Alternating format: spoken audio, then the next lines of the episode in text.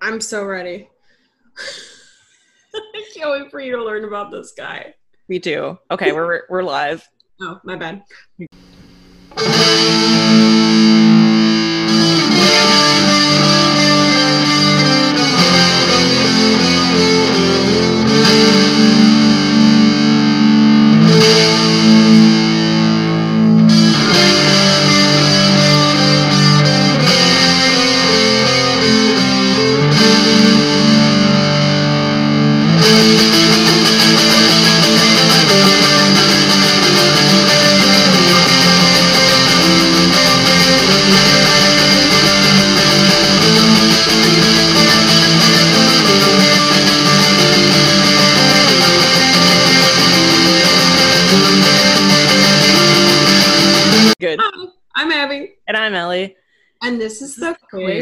Beers Podcast. podcast.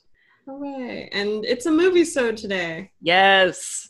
We're going to talk about The Boy and Daniel LaPlante. Spoiler alert if you know who Daniel LaPlante is, now you know how The Boy ends. Um, and also, Yeah. we're going to talk about it on the episode, and we're going to make fun of the English, which my mom is half English. I'm allowed to do that. Also, anybody's allowed to do that. Um, if you didn't want us to make fun of you years and years later, England, you should have won the war. Okay. Anyway. Any oh no, I just hit my microphone. I'm really Today is just one of those days where I'm dropping everything I touch. You're just batting a thousand. it's yeah, I'm just like, oh well, that's cool. Also, I have a giant bruise on my thigh now. What did you do? I don't know. I'm an idiot. So I was. She's like not even making eye contact through the camera. She did something real dumb, folks. not real dumb. So we had like leaves of our table, um, like leaning against the wall that is by the door, and I went and I was carrying our laundry back up from the basement, so my hands were full. And I opened the door too far because I just sort of like hit it with my hip to like propel it open because my because I'm like juggling this laundry basket. Yeah. and the door hit the table leaf and the leaf came crashing down. And since my hands were full i couldn't stop it so i just like stopped it with my thigh. Ow. and now it looks real ugly. It looks like my lacrosse uh when i played lacrosse like the bruises the ball would leave. That's what it looks like. It's like Well, I have this stupid burn on my hand. Um, great team it's yeah. It's it looks here. Can I show you? See, it's just like yeah, the dead skin around the edge. So every fucking summer, I feel I get fruit flies in my kitchen, Mhm. and uh, so the real issue is the sink drain because that's where they lay their eggs. right So I was, I forget what we were trying to do. Oh, I think Jack and I were trying to bake something. This might have Mhm. been yes. This was when we were baking the pie, I think. Anyway, and um, I'm running. He's trying to bake this pie. I'm also trying to bake the pie, but I'm also running around the kitchen wearing gloves because I'm squeamish, trying to clap the fucking fruit flies to death. You're wearing gloves while you're trying to kill fruit flies. Yes. so I'm just wearing these big rubber gloves going, damn it, fuck, die. And Jack is like, can we please focus on the pie we're trying to make? Because it's my family's pie recipes. He's like, what do I do next? And I'm like, hang on a second, fuck, die. And uh, finally I get fed up. I boil some water with the kettle and then I go to pour it down the drain in the hopes that it'll kill some of these nests. Yeah. And there was some stuff in the sink because we'd been baking, obviously. And so I tried to push it out of the way with one hand and then pour with the other hand. Mhm. But my hand slipped into the path of the boiling water. Yeah. So I scalded it pretty bad. And it was, I was, at first, it didn't feel much worse than like, you know, touching something hot. But then, like, all that evening, it hurt even just to have air move over it. So I popped some mm. ibuprofen and then, like, the next day, it only hurt if you, like, rubbed it. And ever oh, So I took some ibuprofen and handled my shit. yeah, exactly. It's been it's been looking nastier because all the damaged skin is finally falling away, but it feels way better. But yeah, you're- I sent Abby a how to say that. Snapchat where I'm petting my cat with my burned hand, and she's like, "What the fuck?" this wrinkly like witch finger, like witch thumb, and I was like, "What the fuck is that?" yep, just just Um, fucking it up. Okay, so I couldn't tell if it was like a splint, like you know how they just like tape it when you. yeah, So I Yeah, couldn't tell if you had like jammed your thumb and like broke it or something. And I was Like, like, the hell? taped it with like a weird, slightly Yeah. not quite skin color bandage. No, Yeah. that's just that's just what my hand looks like now. I'm clumsy. My hand. Hi. We're good at this. Uh, okay. So The Boy is a 2016 movie, and it's got who is in it? Nobody that I like super Nobody- recognized. So Um, the William Brent Bell directed The Boy, and he did the movie The Devil Inside from 2012, which is a Ah. possession flick. that um, sounds familiar. With Connect the Cuts, Connect the Cuts. What? I don't know if I've seen that one. Um, but it's got Lauren Cohan uh, playing Greta Evans, and she's this American who goes to this, you know, like rambling, tumble down mansion in, I guess, what's supposed to be rural England. And like a tumble down mansion, but a mansion nonetheless. yeah, but yeah, outside it's like, oh, this is definitely a, like a, a horror movie mansion, but inside it's very like well appointed. Mhm. Um, and it's this elderly couple, and they have this son, Brahms. And immediately I'm like, how could their son be like still a little kid in need of supervision? Because they're obviously like in their 60s or older. Or older. Yeah. Yeah. so you're like, okay, odd. they have all gray hair, and you're like, um. Yeah, the uh, the quote unquote parents are uh, the Heelshires are played by Jim Norton and Diana Hardcastle, and uh, so Greta shows up and the Heelshires aren't there yet, but the grocery boy Malcolm is, and he's played by Rupert Evans, who I swear I know from somewhere. Um, oh, he was in the Amazon Man in the High Castle, which I haven't seen, but I have read Man in the High Castle, so I might have heard about it. Oh, he played like an FBI agent in Hellboy, um, and some other smaller stuff. So British lad. Yeah. Anyway, he's he's kind of cute. He tries to like hit on her. They talk about like they get onto the subject of actually of tea leaf reading, I believe, uh, which we've talked about Abby's tea leaf reading grandma previously on this show. Yep. Um, but they start talking about like divination of some kind, and he makes a joke that he can read your chewed gum. And uh, so she's like, "Are you serious?" Because she's chewing gum. And he's like, "Yeah, let me take a look." So she hands him she hands him her ABC gum, and I'm like, "This is such a weird way to. This is like this is worse than when I flirt." Um, and Yeah, So instead of- okay, so going off last up our Houdini episode, I've never killed someone that I flirted so poorly, and I've never handed them ABC gum. so we're doing If okay. you're not from the Midwest and you don't know what ABC gum is, look it up. Okay. Um, and he looks at it and he spins this like funny tale about how she's like a writer and she's come to get away from it all to like write a novel in the English countryside or something like that. And she's like, ah, you know, not even. And he's like, okay, wait, wait, one more chance, one more chance. And then he makes up a story that he, I think he thinks is equally fanciful, but he's like, you know, you're on the run from somebody, you know, and you're here like undercover, blah, blah, blah, to get away from your old life. And she's like, ha ha, I'll take my gum back. And I'm like, oh, wow, we just got fucking bricked with this foreshadowing. Um, like, oh, I'm sorry, my bad. yeah so he's like oh god i should have stopped like i should have only got given like 50% on the awful flirting not 100% anyway so the heelshires turn up and they're like oh let us introduce you to our son and she's like word and then they like take her to this she overhears them like talking to their young son like be good blah blah blah you know this is greta blah blah blah and then she walks into the room and they're talking to a porcelain doll yeah. it's, it's Oh. like approximately the size of a small child, but it's a, a porcelain doll of like a little boy in a suit, and it resembles the boy in a huge portrait that she saw in the mansion earlier. And of course, like we talked about in our haunted paintings episode, the entire time I'm waiting for like the eyes on this kid's portrait to move around and shit. And the entire time in the boy, I'm waiting for the doll to move. Yeah. Like I'm waiting for the doll to turn its head or like frown or I don't even know what. Just something upsetting that I'm not gonna like.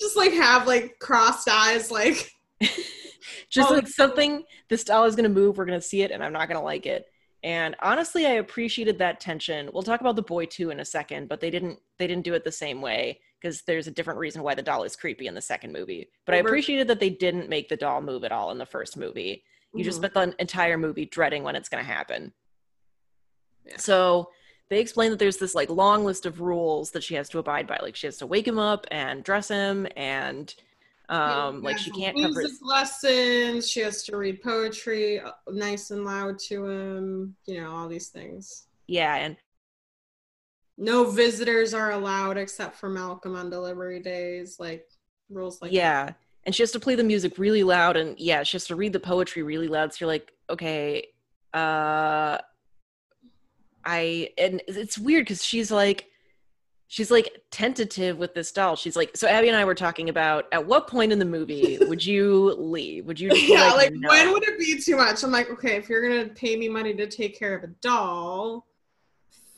fine, maybe. I don't know. I feel like I would just stick around because I would have so many questions and I wanted to see how this played out. Like, see, when we were watching the movie, you saw the doll, and this was not the first time either of us had seen this movie, but you were like, you saw the doll and you were like, that's it, I'm out. And I was like, really? like, no, I'm not doing this. For all that money? I was like, that seems too easy. I mean, probably this would be a braver version of me that hasn't seen a lot of horror movies. Because now that I've oh, seen this movie, I would immediately be like, there's something fucking wrong going on here. But at first, it's like I don't like dolls. To yeah, at first it's like all right, mildly pretty super weird but harmless. Um, but yeah, like Greta is like the Mrs. Heelshire makes Greta like practice waking him up and dressing him, and she's just like super hesitant. And Mrs. Heelshire is like, you know, come on, like just wake him up, like blah blah blah. Like she's a little impatient with it, so she's like, does she? It's like, does she know how weird this is? So then yeah. at one point, Mr. Heelshire shows Greta around on the grounds and like how to empty the rat traps and stuff that they've laid all on the grounds. And he says like you must be, you know, you must be seeing all this and like wondering how it, how we got this far like I you know I it I know what it looks like blah blah blah. So it's like okay, so he's aware that this is weird. So then you start to wonder he's like it seems like it happened very slowly and then all at once and blah blah mm-hmm. blah. And so it's like okay, maybe he's doing this to indulge his wife like his wife is like you know, delusional or dangerous or something, you know, and it cuts to the wife watching them through the window. So you're like, okay, it's definitely Mrs. Heelshire. Like there's something wrong with her. Like we're just doing this to placate her. Yeah. some weird shit going on. So anyway, then, and this is where I would have given up. Like, right, Mr. Heelshire kind of reassured me. It's funny because before the Heelshires turn up, Greta asks Malcolm what um, Brahms, the, the boy, is like. And he's like, You just have to see for yourself. And so when they first introduce her to the doll, she laughs. She thinks it's a joke. And then mm-hmm. Malcolm, like, comes in and seriously addresses Brahms and, like, gives her a look like, No, this is really it. Like, mm-hmm. play along. So, but where I definitely would have left is the Heelshires are getting ready to leave. And, you know, they like give Greta like a little hug goodbye. And as she's hugging Greta goodbye, Mrs. Heelshire leans in and goes, I'm so sorry. Yeah. I'd be like, okay. Ah! This doll is haunted. This house is haunted. This doll is um, haunted. This house is haunted. Everything in this bitch is haunted, and I'm yes. out. yep, the estate is haunted. The grounds are haunted. Something really bad is buried underneath it, and it's this doll, and just absolutely every bad thing is happening here. Everybody There's knows it. Portal to hell around the corner. Yeah. Yeah. No. No. No. No. No. No. No. No. No. Thank you. So Greta's like, but Greta is pluckier than we, so she's just like, "Huh, that's weird," and she immediately puts the doll in a corner with a blanket over its head because it's a creepy doll, and just like goes about her day. And uh, so yeah, at first she ignores the rules, but like weird shit starts to happen. At first, it's like the blanket that she put over the doll's face is gone, and a copy of the rules saying like "Don't cover face" is there. So she's like, maybe I put the rules there, and the blanket fell off, like a little bit weird. Um, but then like things get creepier. Like she hears a child crying and she hears voices and crap. And um, she's talking to she's talking to her friends in the states on the phone, mm-hmm. and they're talking about this guy Cole who like you know he tried to come around the house or he tried to call you. No, I didn't tell you where he was. So it's like okay, obviously she's got like a creepy ex that she is actually on the run from. Yeah. Um. And so things start to get weirder with Brahms, like she starts to think that like maybe the doll's head was like not facing her when she left it like it seems to move on its own maybe mm-hmm. and then mm-hmm. finally she is in the shower and while she's in the shower her like clothes she's... and her jewelry disappear that's right she's going on a date with malcolm mm-hmm. yeah and her clothes and her jewelry disappear and she notices that the door to the attic is open i'm like okay if mrs heel i would have just run out of the house in my towel screaming at this point if i had lasted this long but also just for the record, in this movie, she came out of the shower and wrapped up her titties. So. Unlike, wait, which one was it where she didn't wrap up the, the titties? Lodge. The yes, lodge. the lodge. Everything is wrapped up. So she goes up to the attic to investigate and it slams shut behind her. So when Malcolm pulls up, you know, she like tries like screaming through, she like tries like punching out. It's like not a window, it's just like a weird like slotted shuttery thing. I forget what it's called. Um, to yell at him from the attic, but it's such a huge house he can't hear her and he just kind of shrugs and drives away. And the next morning she wakes up, you know, she has Malcolm come over and she's like, shit is weird. You know, he searches the whole house, there's nothing there. Finally, she's home alone again, um, just with the doll. She's still not following the rules. And the phone rings and there's like a creepy little vo- boy voice on the other end of the phone going like, Greta, why won't you follow the rules? Like, why won't you play with me? Blah, blah, blah. And she's like sobbing. She is freaked out. And uh, so she's in her room sobbing and we see like footsteps under like under the door and something is placed on the floor and you hear like a, a little boy's voice saying like i'll be good or something like that and then walks away. Horrible. Hate it. But what's she gonna do? She's fucking gonna stay in her bedroom this entire time? So she Mhm. tentatively opens the door and there's a pb&j on the floor which is her favorite. So then she starts to think and she asks malcolm about like was there a real brahms? And he explains that yes there was a real brahms and he died in a fire 20 years ago. Mhm. and uh, so she starts to think okay maybe there actually is like the ghost of this like lonely little boy in this doll. And it's freaky but like she starts obeying the rules and nothing upsetting happens. And so she's like okay like there's something here. Like something is left of this little boy that died and you know i'm i'm actually just gonna kind of like nurture this weird ghost in this doll and it's gonna be fine I don't think we talked about like how the little boy died. Like how the real Brahms died. yeah he there was well well i'll come back to it because malcolm like kind of reveals this piecemeal Yeah. At first, he just reveals that they had this little boy who died like 20 years ago at the age of eight in a house fire, Mhm. and uh, that's when she, you know, and then and then the doll brings her this PB and J, and that's when she starts to follow the rules because she's like, Yeah. okay, it's just this like lonely ghost of a boy who died. if Um, I had a ghost that was bringing me PB and J, I'd be like, all right, right? Yeah, exactly. That's So the worst you're gonna do. yeah, she's like, we're chill, and Malcolm starts to worry about her. He's like, We're you've been shut up in this place. yeah, he's like, there's this girl has gone like stir crazy with this doll, and she thinks there's a ghost. Yep. So she explains to him that she was and uh content warning ahead for um, pregnancy loss and domestic violence. She explains that she actually got pregnant by Cole, her boyfriend in the US, and he beat her and she lost the baby. Mhm. And so she kind of feels, you know, she's like, I do know what it's like to lose a child the way the Heelshires do. And I, you know, kind of feel this like kindredness with this ghost of this, you know, lost child. And so then Malcolm is like, and she proves to Malcolm, like, she asks Brahms to like move while Malcolm's not in the room to prove to him that the doll moves on its own, and it does. And so Malcolm at first is like, okay, chill, but then he's like, actually, no, I am still worried about this. And he explains to Greta that one time he uh, tried to get some information out of Mr. Heelshire. I think it was like Brahms's birthday or like the anniversary of his death Yeah. one time. And Mr. Heelshire was drunk as a skunk.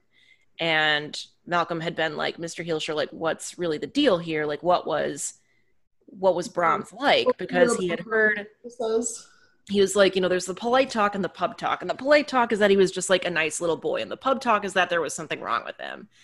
And uh Pub talk is the exact opposite. yeah. And Mr. Heelshire apparently just looked at Malcolm and said that Brahms was odd.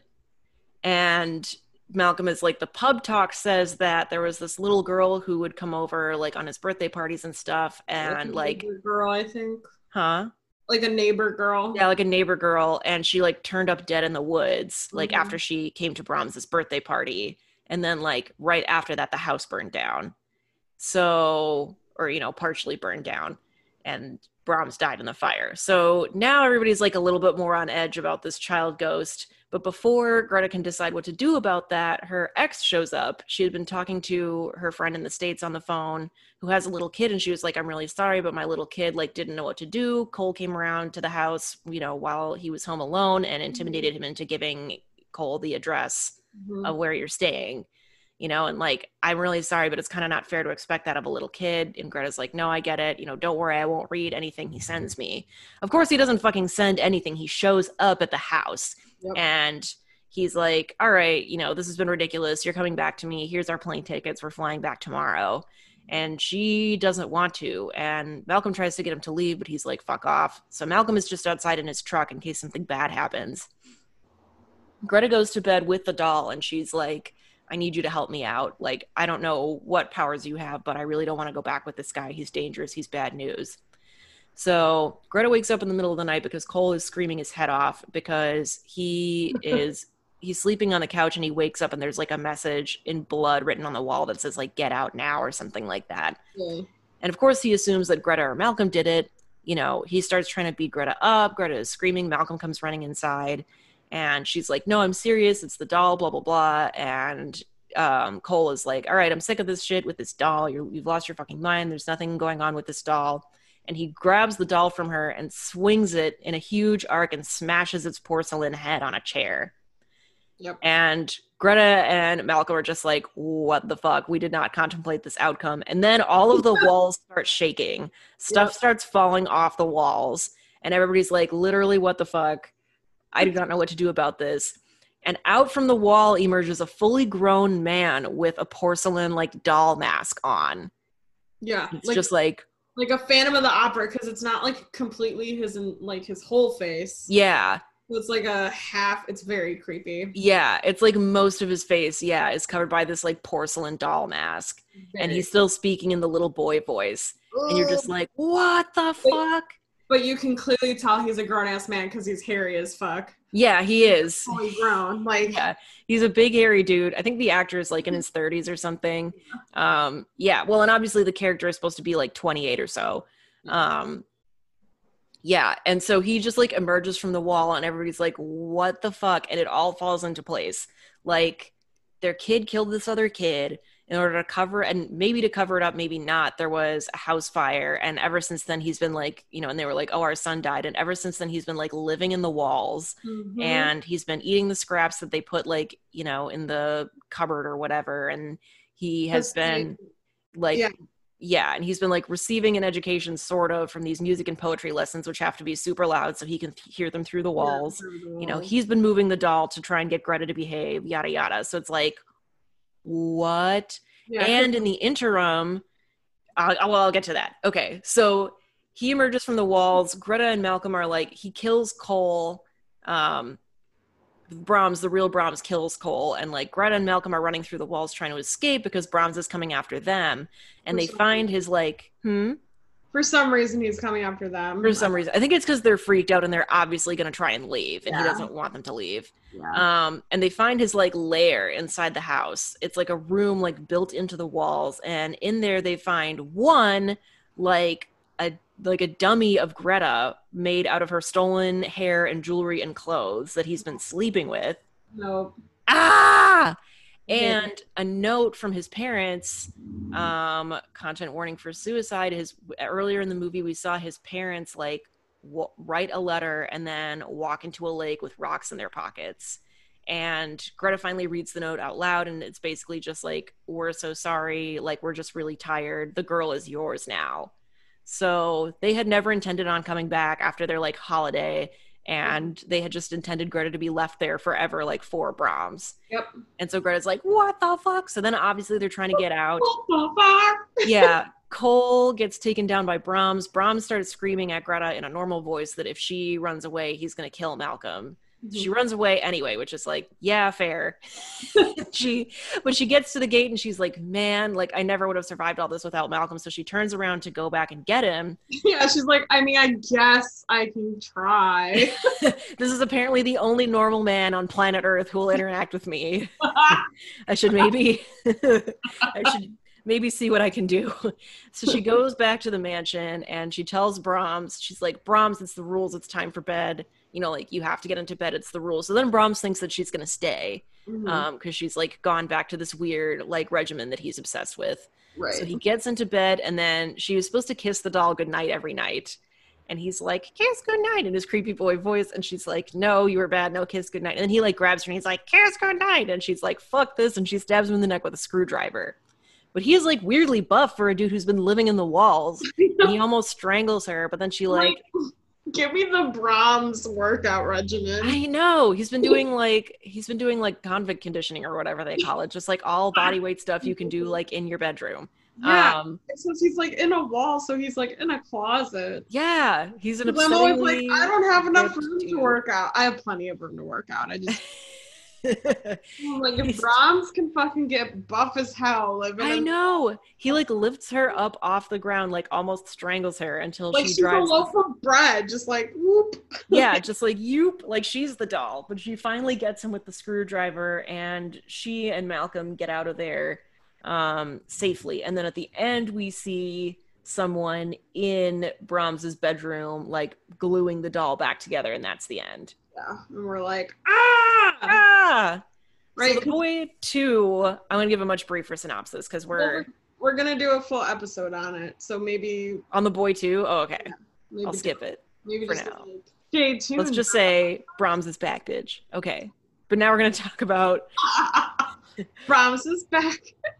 Brahms is back, bitch. I'm trying to think what was the tagline for the boy two because they were both the boy two. It has Katie Holmes in it, but it got way worse reviews than the original The Boy. I don't think it was Um, that bad. I thought it was pretty good. It was fine. I mean, neither of them were really well received.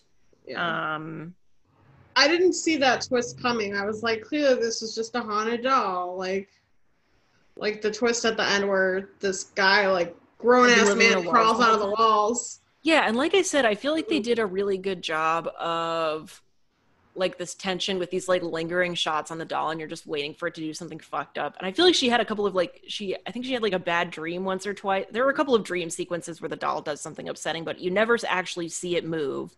You know, and obviously it's because this dude in the wall has been moving it around, but since I mm-hmm. you know didn't see that coming the first time I watched this movie, I really appreciated the tension that they like built up by having these lingering shots on the doll and you're like the doll is going to like look or it's going to like oh it's going to do something upsetting it's going to move i don't like it no thanks Ooh. Is it my turn? yes tell us about the real the boy Hey everyone, it's Abby again. Just wanted to let you know about our newest sponsor, Axial Creations. Axial Creations creates handmade, unique, and personalized jewelry and accessories for everyone. Its designs are based on chainmail, which are little links that can make really cool designs. And I've actually gotten lots of compliments on the personalized um, necklace, choke, choker necklace that I got um, from Axial Creations. So, um, basically, if you want unique pieces of jewelry for a lovely price point that have been handmade with care, check out Axial Creations on Facebook or Etsy and place your order now. A special offer for Queers for Fears listeners. If you enter the promo code Queers for Fears, you'll receive 10% off your order at Axial Creations. So check it out and let us know what you think. Okay. For real, the boy. the real the boy So I, You're uh, a real boy now greta i would just like to say i uh was trying to wow, I up- hated that. I was trying to look up the guy that plays grown Brahms because I was curious because they don't show his like real Oh, face; they he's just show the mask. Huh? He's hot. Yeah, he's actually he's not bad looking. I was curious if they got a, a guy that kind of looks like you know the little boy in the in the painting and the little the little boy doll. I was like, I wonder if the actual grown Brahms actor looks anything like that. And uh, what I mostly found was really upsetting fan art of like Brahms and Greta staying together forever. And I was like, what is wrong with y'all need Jesus. Y'all do not need the internet. please, please do not come back to DeviantArt until you have been to church at least once. This is a creepy dude living in the walls, gaslighting this lady. Uh, and you guys are like, pretty Greta and Brahms forever. And I'm just like, ow! This movie came out in 2016, and this is some serious, like, 2007 style, like, fucked up shit. Yeah, with I would just like to say if you were trying Brahms Greta fan art, please go to church. Any church, really. any, Any old church. any building of God, Yeah, any synagogue, any mosque, you know. temple. Yeah. Just a little chapel, The Baha'i temple is supposed to be lovely. Just talk to God about this. The Baha'i temple is lovely this time of year. It is. I keep wanting to go. My friend Alyssa once went on a date to the Baha'i temple, and the guy, God, it was so weird. This is such a like early twenties thing to happen. I, okay, for real, we're gonna come back to the actual, the real, the boy. But while we're talking about the Baha'i temple, like it's really pretty, and you can just like tour the grounds. And um, Yeah, it is. Yeah.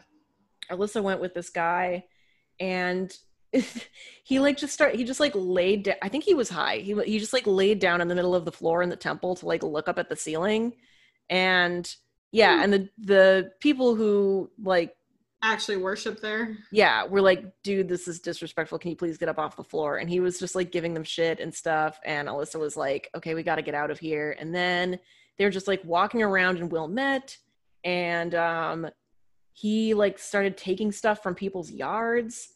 And she was like, dude, what the hell? Put this stuff back. And he What was stuff was he taking? I don't, just like I don't remember. It was I'm like picturing him holding like garden gnomes and like rocks and yeah, like, I don't remember. It was just like some random thing. I don't remember. It was like a croquet mallet or like a trowel or just some random like yard, you know, ephemera. And he's like running around, and she's like, "Please, like, give that back. Like, that belongs to somebody." And he's like talking about how he like doesn't believe in private property. And she's like, "Okay, you know, we can talk about like owning the means of production and like." you know the death of the communal or whatever later but that doesn't mean you have to like steal trolls from a random person in wilmette. And then because they were arguing i think someone called the cops on them. And yeah or i i don't remember. It was just i, th- I think like a police cruiser rolled up and was like hey we received a report of like a young couple like fighting out here. And i i don't even remember how alyssa got out of this but i don't think she ever went out on another date with that guy again. And i was like alyssa how do you get the weird ones how do you always get the weird ones How do you?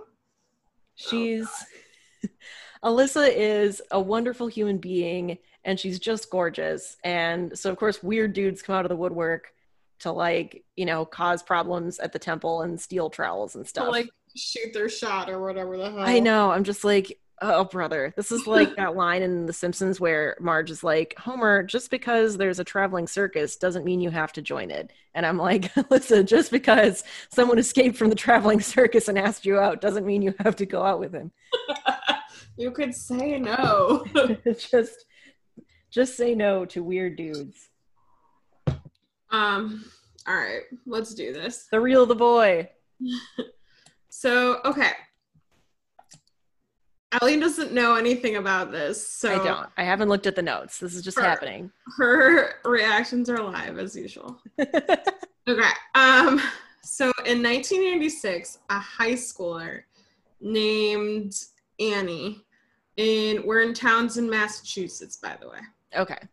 So she received a mysterious phone call from a guy that claimed to be from another school that saw her at a football game and thought she was cute, and asked for her phone number from Wait. one of his friends. Oh, okay. I thought you meant he's asking for her phone number on the phone call. I'm like, that's suspicious. I'm like waiting. I'm like waiting for the shoe to drop. Abby's like, you saw her at a high school football game, thought she was cute. I'm like, okay, wholesome. And he asked for her number. How did he ask for her phone number if he's on the phone? Okay, no. I will stop interrupting. I will just wait for the shoe to actually drop. Carry on. Abby's just like silent. I'm just imagining this conversation happening, and then like lawyer Ellie like breaking in the door, being like, "This doesn't make any sense." And, like, Objection. we're like, "No, Annie."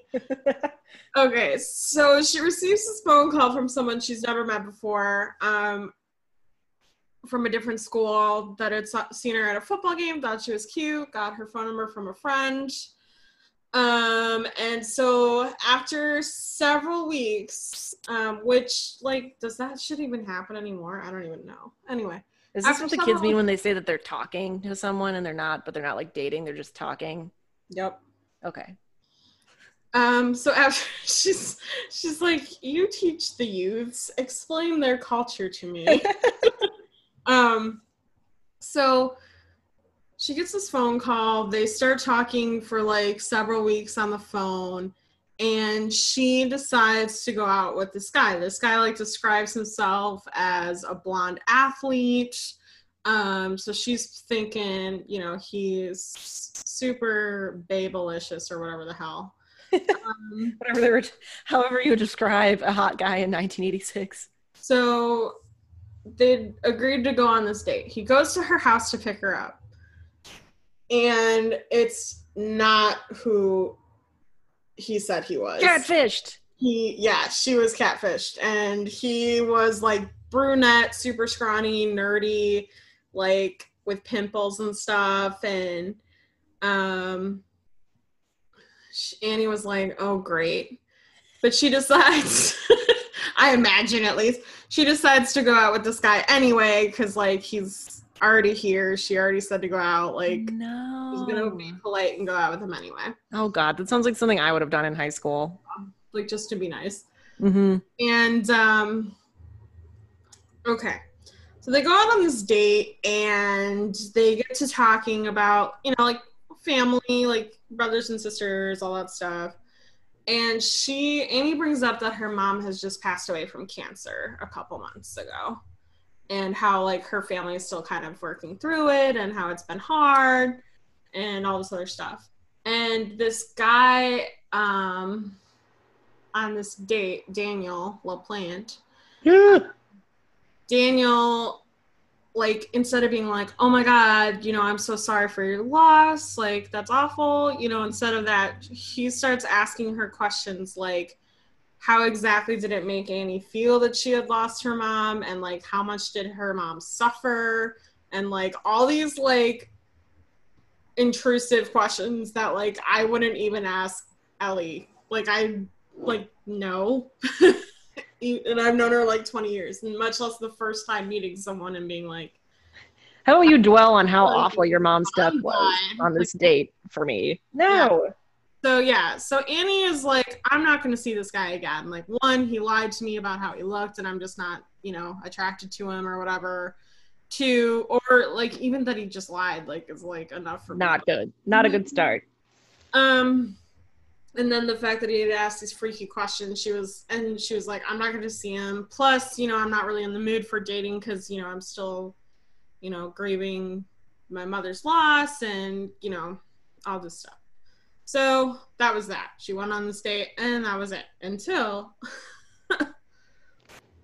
so fast forwarding to later. So later, um, Annie and her sister Jessica are like missing their mom so much they decide to perform a seance, like with a Ouija board and everything.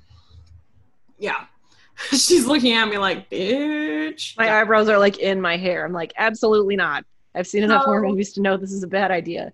Yeah. So um their father like walks in and he's upset and he just like tells him to go to bed. And as Annie and Jessica were trying to fall asleep, they heard like light knocking on the walls. And they started to talk to the knocking on the walls because they thought it was their mom and the seance had worked. Ah! So they start asking the knocking questions and to respond like yes or no with like different knocks and everything. And so the girls were like really excited because they thought they had reached their mother and that their mother was trying to communicate with them after her death. And they started noticing that items were going missing. They started hearing louder and louder noises than just like the knocking that they had heard previously. Like it was getting progressively louder hmm um, and they started worrying that they were talking to something Much evil. worse. Yeah, Yeah. mom. So, um, Brian, their father, was like a total skeptic. He tells them to cut it out. He tells them like ghosts and demons aren't real. They don't exist. This house isn't haunted. You're just like acting out because your mom died, and you know I'm not going to stand for it. Figure out how to grieve a different way, basically. And so, months later, they were still like suffering repercussions of the seance. There was lots of banging, and one day there was so much banging that Annie grabbed a knife and ran downstairs to investigate. Like I guess it was coming from the basement. hmm and um, her sister was like behind her, but nothing was there. So they investigate a little bit in the basement to see if it if it's just like pipes or like the water heater. I don't know. I don't own a home. On the Um, one hand, I'm like, if it was like a demon, what was a knife gonna do? But on the other hand, I wouldn't. I also wouldn't just run down there empty-handed. On the other hand, she was super brave to just grab a knife and go. Like, all right, let's fucking do this. I don't know what I would grab. I know my mom has holy water at my parents' house, but I don't have any. I would probably just also have to grab a knife. I don't have that like classic crucifix in the kitchen thing. Yeah. Like my parents growing up, we had a crucifix in our kitchen for some reason. And I was like, why do we have this? And my dad was like, you always need a crucifix in the kitchen. And I was like, what? That's like that's like I saw this tweet about uh like Abrahamic faith symbols. It was like symbols of Abrahamic faiths ranked great tier Islam, the moon. There's only one. Excellent choice.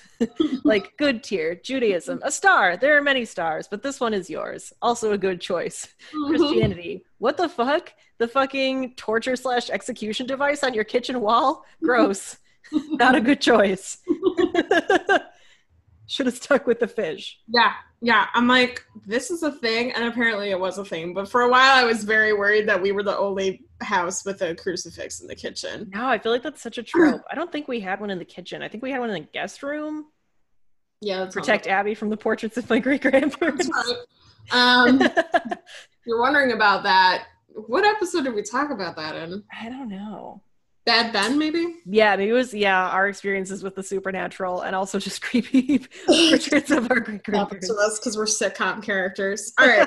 So anyway, so they ran downstairs to investigate this banging, and they come back, and in the living room, written in blood, it says, "I am in your room. Come find me." ah! Time to call nine one one. I don't care that it's a ghost. Nine one one can deal with it. Yep. So the girls were terrified and ran to the neighbor's house to call the police. Good. Yes. Um, the police notified their dad, and their dad um, like ran home from work. He discovered the message was written um, in ketchup and lectured his daughters about how they needed to stop this nonsense. Dude, you think we fucking like faked a call to 911 after like writing our own fake Yep. blood message? Yep. So This is uh, such a we should do an episode on the trope of like and I, I get why the dad like didn't want to believe him at first, but we should do an episode on the trope of like men not believing women in horror movies. We should. Okay. Um so he starts he sets up meetings with a therapist so the girls could like learn on how to properly grieve for their mother since he figured that was probably why they were acting like this. Which you know makes sense. Mhm. Um, and good for him for putting his kids in therapy because I know there's still that stigma and this is 1986 so Yeah. um, so two weeks went by. The girls had learned better to cope. Um, so the the ghost appearances had stopped. They stopped telling their dad about weird stuff happening. Um, but however, the next time they were home alone, they heard more really loud banging. God damn So it. then, once again, Annie grabs a kitchen knife. Annie's a fucking bad bitch He's sick of this shit. and she uh, runs to like investigate where this noise is coming from. She can't find anything. Mm. Goes to her bedroom and on the wall is written, "I'm back. Come and find me if you can." What? Once again, they ran the fuck out of that house to their neighbor's house, and their dad was called. Their dad and the police were called again. So suddenly, all of the TVs were on at full volume in the house, but the girls had been at the neighbor's house because they were so freaked out Yeah. after reading that message. So um, Brian goes upstairs and uh, because that's where the message was left, like was in the bedroom. And there's like a couple versions of like where this like story sort of like gets differing like plot. So I'm going to tell you both because Okay. I am a well researched hoe. Um, so in one version, Brian finds another message that said, marry me. And a teenage kid's kid was standing in the room wearing his dead wife's clothes. What? and makeup smeared across his face um, with a with a hatchet, and Brian escaped um, and went to stay with some of his family, his other family members. When police searched the house, they didn't find anyone. So uh, the Andrews family finally comes home, and to their horror, they see like when they pull up in the living room window, they see the same face of this teenager that they had seen with like makeup smeared all over him, Ah! Standing in their living room window, just like staring at them, like through the blinds. Hate it. Hate it. Um, that for you. Another version of the story says that Annie was in her room and found a teenage boy dressed as a Native American in her closet with a hatchet. And he tied up this like boy tied up Annie and her sister Jessica and went to find valuables in the house. Um, they managed to escape and the police came and couldn't find anything. However, police did in the basement behind the washing machine, they noticed a hole and inside this hole there were candy wrappers beer cans and other evidence that someone was living in the walls. Um, his name was daniel laplante. The Boy, the boy that annie had gone out on a date with months ago. Danny had built tunnels with strategically placed peepholes that allowed him to spy on annie whenever he wanted Ugh. Ugh, no, thank you. The worst. Um, Daniel was arrested and he was 17 years old and was sentenced as a minor. Um, he was in juvie for a while. Um, you know, they, no one performed any psych evaluations on him. I don't know why. Um, eventually, he was charged as an adult with larceny, four charges of kidnapping, four counts of armed assault, breaking and entering, and malicious destruction of property. Um, he was released to his mother and stepfather after they paid a hundred thousand dollar bond before his twelve eleven court date. So yeah. Um, so the media, of course, is like going crazy for this case that this guy is secretly living in the walls of this peop- of these people's house for months, and they're like, "Holy shit!" so um, the media does some digging. They find out a few things about Daniel, which is used in court as his as part of his defense. Um, they found out that he was abused by his father. Um, and that he had dyslexia, so he struggled in school and didn't really fit in and have any friends. He was also diagnosed with ADHD, and his psychiatrist that was supposed to be treating him for this ADHD um, abused him for a year as well. Oh so, God. like, yeah, so he had shitty upbringing for sure. Um, he also had a record of breaking into houses, and what he would do was just move knickknacks around and furniture just enough for people to question themselves, but like Ugh. not enough to be super concerned. So like moving car keys over one hook, like on know, yeah. On the so key people being like, whatever. oh, I always hang my keys on this hook at the end, but now they're moved uh, one over. Maybe I just wasn't like paying attention and just you know put it on this one or whatever. Um, so they would just do like little things like that, which is not enough to warrant calling the police. Yeah. Because like they're gonna laugh at you if you're like, um, hi, I put my keys on this hook and now all of a sudden And they're- today they're on a different one. they'd be like, okay, bye. This man, this line is for emergencies only. um, but anyway, so yeah. So then I was thinking, I was like, if I were a robber and I just wanted to like mildly, like, inconvenience the people in the house that I broke into. Like, I'm not gonna like steal anything super valuable. It's not gonna be like John Mulaney where the kid steals like family photos that can't be replaced. Like, it's not like that. Like, just something that they're mildly inconvenienced. I think I would just take the batteries out of the remotes. take yeah, take the batteries out of the remotes. Um or take like all their left shoes. yes, take you know, pull take the scissors apart and take like one one half of the scissors. um Oh, Matt. What else? I'm trying to think of what someone could do. I'm like thinking of the things in my house that someone could annoy me. hmm hmm Uh, take like one string off my guitar. Yeah. Um, take all the light bulbs out of my lamps. oh, that would so. That'd be so annoying, right? Um, That's a good what one. else? Take the knobs off the stove. You can do Um. That's also a good move at parties. Sorry, just real quick. If you're not as a no, as a Tip. as a genuine look, I'm not Knobs off your stove. I'm not some sort of party ruining stove terrorist.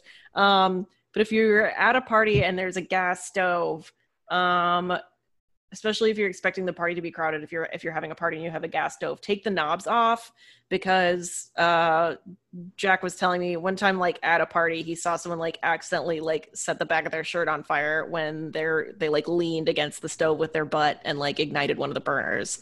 Also, if they if they just like bump into one of the knobs and it doesn't light, then it could be releasing a lot of natural gas. So if you're gonna have a wild party at your house and you have a gas range, just maybe take the knobs off. The more you know.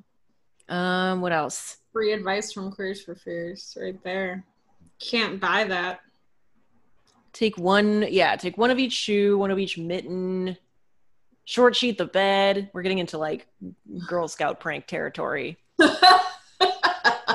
Unplug all the extension cords.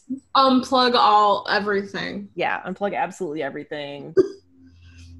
I was just watching, I watched Amelie for the first time on like a group Zoom call, and there's this really shitty dude. He's this butcher, and his um his like assistant is like he's just a little odd. I think we're supposed to assume that he's like neuroatypical in some way, but he's just like a you know, and he like doesn't work the fastest, but he's like like a nice harmless dude. And so our protagonist Amelie takes to doing exactly this kind of shit to her to the butcher who is her neighbor to get back at him. Like she she makes it so that one of his lamps will short out. She steals his slippers and replaces them with a size that's like one size too small.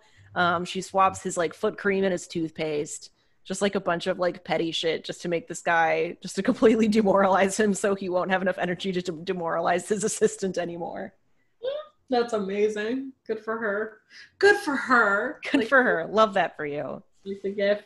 so i just Um, and i know wikipedia is not the most reliable source but i googled daniel laplante and he apparently like went on to commit murder Yeah, I'm getting there. Why are you spoiling all this? girl okay i thought that was i thought you were just gonna tell us the living in the walls part okay sorry No, carry on what the hell? you can edit out me spoiling it She's like, you're taking too long. get to the murdering Normally that's like your favorite part. So I was I just assumed that since we hadn't gotten there, that was not part of the story. Usually murder is your favorite part. God, I hope I'm never on trial for anything. All right, we're putting that on your tombstone. Murder Oh. was your favorite part. Um okay, so on December 1st at 3 p.m. in in the year 1987, so a year after he had been arrested for breaking and entering, um, the neighbors of Annie, the Gustafsons, so Andrew Gustafson, Gustafson discovers his pregnant wife Priscilla dead in their home. Um, she had been shot to death with a pillow over her face. Um, trigger warning here, everybody, for sexual assault. But alongside her, there was um, semen and a used condom. Um, they found that the DNA meant the man that committed this crime was a type A secretor, um, which is a rare thing to have in your semen. I don't know. I'm a girl. Um, I don't know how semen works. It's fine. Um, I mean, I know how it works. It's fine. Anyway, uh, I'm just gonna stop digging. I'm just gonna stop talking. Um, I'm gonna go back to the murder. Um, but yeah, so that was how they caught Golden State Killer. Is that he he's also a type A secretor, which is a rare thing to find. Anyway, in the closet, they also found clothes that were all like knotted in a way that they could easily be used to like tie somebody up. Like it was like scarves and like you know uh, belts and stuff that were already like halfway tied so that it would be easier to tie somebody up. So he like broke in and was just like chilling in that house for a while too before the dad left and he like attacked. Ooh. Um he also drowned their two small children who were five and seven in the bathroom. And then after doing this, he goes to his six year old niece's birthday party. What the fuck? After he just murdered a five year old, he went to his Yeah. six year old niece's fucking birthday party because he's a fucking asshole. So the next day, cops find um, near this house, they find gloves with gunshot residue on them and the Gustafsons' like nameplate wrapped in a shirt. So they use their dogs, and the dogs smell these items, and the dogs led them like three feet away from uh, where Daniel LaPlante was staying. So like pretty like fucking spot on. Mm-hmm. So an arrest was wasn't made at the time because they didn't have enough evidence to make an arrest. Um, but later, once they got some um, more evidence, like they talked to Daniel's brother, and his brother confirmed that the items that they found were Daniel's. Um, police went to his home where he like ran from police. He jumped off his porch and just like ran away Ah, what the hell? So two days later, police found him in a dumpster, um, a town over, and they searched his clothing for DNA. On one of his socks, they found a hair from um, the daughter Abigail Gustafson, that Gustafson, mhm. Gustafson, oh no, Gustafson, that he had killed. Um, they also found like reported missing items from break-ins that Daniel had committed earlier that people had reported things missing. Because before this, he like broke into someone's house and stole some like electronic equipment and like TV remotes from people. And I'm like, what kind of asshole do you have to be to steal a fucking TV remote? Now I'm freaking out because I haven't seen my TV remote in a while. I'm sure it's in the couch, around. but uh um so he um a year later he gets convicted of um three counts of murder and he gets sentenced three consecutive life sentences for the murder murders of Priscilla, Abigail, and William Gustafson. So then this asshole decides that he doesn't want to be in prison anymore. So once he can, he asks for he like on appeal he brings up the fact that you know the state didn't actually have any rights sen- sentencing him to life terms because he was set he was technically 17 when he committed these crimes even though he was 18 when he was finally brought to court. And so he says well that's you know that's illegal. You can't do that to me. I should be out of jail by now and the court finds that he hasn't been rehabilitated at all. They upheld, they upheld the maximum sentence, sentence, and you know, um, he will now be, he will now not be up for parole for another forty five years. So he'll be like, he'll be like 85. yeah, ho- hopefully he'll be fucking dead by then. Um, I mean, he killed two children, so like I really don't have sympathy for him, and I'm surprised that you know uh, the prison uh, judicial system, for lack of a better way to phrase it, hasn't already taken care of him because anyone that commits crimes against children does not do well in prison. So, but yeah, that is the story of Daniel LaPlante and his break-in and his fucking murders. Did not see that one coming. fucking wild. I know. I was like, there was one podcast I listened to that only talked about how he was like in the walls, and I was like, oh wow, that's sure creepy. And then another podcast was talking about him, and I was like, oh, like I've just heard this, you know, episode about this guy already. Like, do I really want to listen? And I was like, yeah, I'll listen. And then I found out that he fucking committed triple homicide after he um, paid bail on his fucking B and E charges, and I was like, "What the hell?"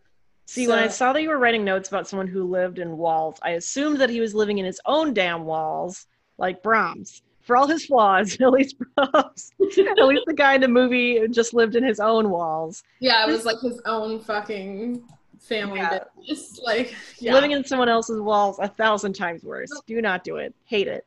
nope, and like writing fucking messages in ketchup. Ugh. but and like dressing up in uh their mother's their dead mother's clothes and like makeup and shit that was in the attic. Ugh. Don't like that.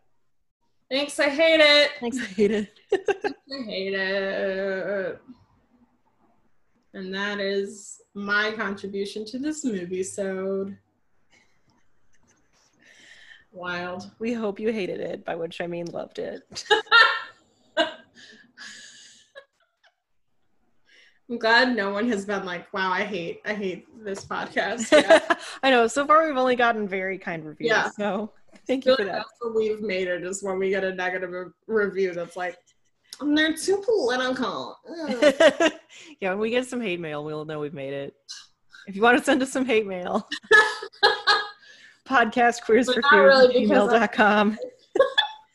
uh, if you want to leave us another glowing review, you can do that on Apple or Anchor, right? Or no, Facebook. I can never remember which platforms you can review on and which you cannot. You cannot do reviews on Spotify, right? Oh, you can't, which is a damn shame because bullshit. a lot of people using Spotify to listen to us. But um, yeah, you can. We're also on Twitter at Queers First Pod, and everyone runs the Twitter account. That's me. The other day, she tweeted a dream code for Animal Crossing that I went to, and it was a horror themed island in Animal Crossing, and I was like, "What the hell?" These people doing these horror themed islands are amazing. I went to one that was like so like you know you obviously there's the principal account if you if you play or don't play Animal Crossing like you create this island and then also you can have all other players um, create their own houses and their own accounts and whoever created the island whoever started the game gets to make like the substantial changes but um, other other people can like play on the game and do their own house and stuff. So some of these horror islands, like this one had like eight different player accounts and like each house like contributed to like the myth arc of the island somehow. Mm-hmm. Um yeah, and it was really really cool. It was obviously very J horror inflected, but anyway, I'm uh I when I visit a cool horror island, I'm tweeting about it on at Queer Spheres Pod if you want some recommendations for horror themed islands to dream of. Yeah, I went to one that was um like a different geographic location. Yeah, if you go to one in the because you can set your island to northern or southern hemispheres. If you go to a southern hemisphere island, it'll be winter. Yeah. No, but I mean like the island was like themed. So there was like an England, like London What? the island. There was like a Japan part of the island. Kind of like Epcot. But That sounds adorable. Will you send me that dream code? yeah, if I can if I can find Find it, it again. I know. I will. But yeah, anyway, sorry that we just talked about Animal Crossing. I'm not sorry. we haven't talked in a while, so I was like, hello. Talk about Animal Crossing. Anyway, um, thank you for listening. If you're still here, I don't know why. I appreciate you. Uh, and I see you.